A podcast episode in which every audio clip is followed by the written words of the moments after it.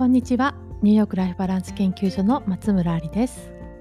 幸せに生きることを科学的に研究するポジティブ心理学やウェルビーイングをニューヨークから分かりやすくお伝えしています。はい、えー、ニューヨークはもう夜のじゅうじで、日本はね朝のじゅうじじゅういちじですね。危うく寝てしまいそうになって、あ、じゅうしょくかんチャレンジと思い出して、えー、起きてきて起きてっていうかちょっとゴロンとしただけですけど、マイクに向かっています。えー、今日はね何を話そうかなって思ったんですけど、今日良かったこととなぜそんないいことが起こったかという話をしたいと思います。幸せをね研究するポジティブ心理学ではよくね What's good っていう、ね、ことを聞くんですけど、えー、となんて言うんだろう、ないものよりもねあるものを見るっていう選択と、ね、なぜそれが起こったかっていうエクサことを考えるっていうだけでもね幸福度が高まると言われています。えまず今日私が良かったことはですね、息子が学校で放課後陸上クラブに参加して帰ってきて、ね、それが楽しかったって言ったことと、あとね、あのー、そのクラブを始めてから息子がすっごいご飯を食べるようになったんですよね。でなんかいいなと思ってはいでね、コロナになってからそれまで自然だったことがねできなくなって、で今ね少しずつできるようになってきて、なんていうかな、その何でもないことにすごい感謝をね感じるっていうことも感じました。で運動するとか以前はね普通にしたことですけど、えー、去年さんがつにコロナになってからスポーツなかなかできなくて、えー、夏の間ねどうにかプールが空いたので、ね、この住んでいるところのコミュニティのあるプールには行ってたんですけどね。でうちの子どもたちはね両方ともバスケットをやっていたので、えっと、私たちの地域では最後まで結局スタートしなかったんですよね。野球とかサッカーは始まったんですけど、でもう年齢的にねやりたくないものはやらない年齢で、でもスポーツ大事だ運動大事だってすごい思ってて、ちょっとこう探してくれない夫にイライラしたりしてたんですけど、はい、で、あのー、とにかくね、まあ、私もポジティブ心理学とか臨床心理学とかやってたんで、運動の大切さはすごく分かってるわけですよね。朝ねにじゅっぷん運動するだけで、その後じゅうにじかん最長じゅうにじかん幸せが継続するって言われてますし、あのー、そう幸せホルモンがね出るし、すごくねその大切さが分かっていました。で息子はまあ Zoom で授業を受けて、その後、えーね、ゲームしたりで、学校始まってもね一日中勉強して、まあ、帰ってきたらゲームしたりっていう感じで、もう本当に運動は大切なのに全然していないっていうことに対して、すごくなんていうかね幸せな気持ちはなかったんですよね。で、えっと、学校でスポーツが始まるってことを聞いて、まあ、その中にトラックっていうのがあったんですね。っていうかね、学校で始まるスポーツが今学期はトラックだけだったんですよね。で、えっと、夫と息子に相談したんですけど、まあ、やりたくない。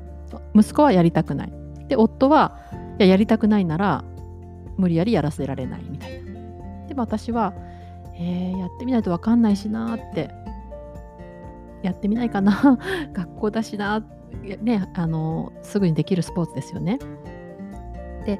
えっとまあ何回か話したんですけど、そのスポーツをするためには結構学校のシステムでいろいろ入力しなきゃいけなかったり、あの健康診断書出さなきゃいけなかったりして、まあ、夫もそんなやりたくない子のためにそんなこと面倒くさいことしたくないって言うんですよね。で私もまあギリギリまで待って、いやでも諦めきれず、えまずね息子の友達の親のグループ、昔使ってたグループがあって、まあ、そこにあの息子がえトラックやりたくないって言ってるんだけど運動させたいなと思ってて、誰かやる人いますかって聞いたんですよね。そしたらねさんにんの親があやるよって、でもうね明日か明後日始まりで、いやもう遅いかもしれないけどあの息子登録してみようかなって言ったら、遅くないよって言ってリンク送ってきてくれて、で息子とちゃんと話したんですよ、座ってね。であのいっかげつぐらい前に、えーと、ちょっとコロナの Zoom でのクラスがちょっと合わなくて、彼適応障害って診断されて、あの学校休ませて私日本まで連れてったんですけど、で今はねもうすっかり元気になったんですけど、あのー、あそうだあのうつ、うつもね、えー、と運動をすると抗うつ薬飲むよりも良くなって再発も少ないんですよね。だから運動がどんなにメンタルヘルスに大切かとか、子どもの成長に大切かとかね、あと思春期っていうのはあのスポーツ脳の小脳のところが発達する時期でもあるので、まあ、どんなに今スポーツが大事かっていう話をしました。で、まあ、それは何回も聞いたわけですよね。で、えっとね、あの子とあの子とあの子もやるって言ってたよって言って、で、まあ、やってみて、ね、嫌だったらいっしゅうかんやってみて、嫌だったらねやめて他のねスポーツ考えようって言ったんですよね。そしたら、まあ、まあいい、やってみるよじゃあみたいな。でもあのいっしゅうかんやって嫌だったらやめるからねみたいな感じで、しぶしぶそれでもね行ったんですよ。そしたらもうねいちにちめから楽しくて、あの楽しいって言ってました。で、特になんで楽しいかって言ったら友達がいるからって言ってました。で、こうスポーツと友達っていうことを考えた時に、ついついね、まあ、スポーツが大事なんだからスポーツやりましょう、体を動かしましょうみたいなことで、まあ、初めをやってたんで、でやりたくないって言うから、あの夫もね、えー、じゃあやらせなくていいじゃないみたいな感じだったんですけど、私はすごくスポーツが大事だと思っている、運動はメンタルヘルスにも心のね、えー、心のにも体の発達にも大事だ。で、その時につながりに行ったのがすごい良かったなと思って、で、えっと、もうとにかくね、いやあのトラックが楽しいっていうよりも多分友達とトラックやってるのが楽しいってことなんでしょうね。で、昨日はじゅうごふんなんか走って、今日は幅跳びしたって言ってました。で、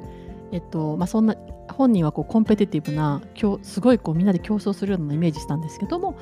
あ、どっちかって言ったら趣味みたいな感じでみんなでこう楽しくやろうみたいな感じで、それも良かったって言ってました。はい。なので今日言いたかったことは、えー、っとスポーツが大事で、子供に習い事させるかさせないかっていうのは、まあ、自分はこういう価値観でこれが大事だと思っているよっていう話をして、そしてそこでつながりができるようなね、あのお友達と一緒に参加するとか、まあ、そういう配慮も必要かなと。で、えーとまあ、私はずっと、えー、夫にスポーツを探してほしいって言ってたんですよね。まあ、英語だし、今回その登録するの本当に大変で、すごいこう健康の問題のこととかいろいろ英語で聞かれて、まあ、それでも頑張ってやったね。で、私もこう結構ずっとそうだったんですけど、こう人に誰がやってくれないとかね、そういうふうに言うんじゃなくて、まあ、自分ができることを や, やる、そして自分が大事だと思うことを、まあ、自分でちゃんとやるっていうことをこれからもっとやっていきたいなって思いました、ね、そういうことをやっぱしてない、ちゃんと自分でやるだけやってないから、後から夫のことを責めちゃったり、まあ、してるんだなってねいう反省もあって、はい、どういうなんか話がごちゃごちゃしましたけど、えー、コロナになって小さなことが感謝し感謝できるようになったこと、えー、運動を大切だってことを分かってもらって、つながりを作ったことで息子がトラックを楽しんでいること、ね、そしてもうね、お腹が空いて空いてお弁当がにこ欲しいって言って、昼お昼のお弁当、今日は三食丼でした。で、帰ってきてからももう一度三食丼食べて、そして夜はステーキ食べて、でその後なんかまたなんか食べてましたけど、まあ体そんなに大きくないんですけど、もうすっごいお腹が空いてすっごい食べてて、なんかこ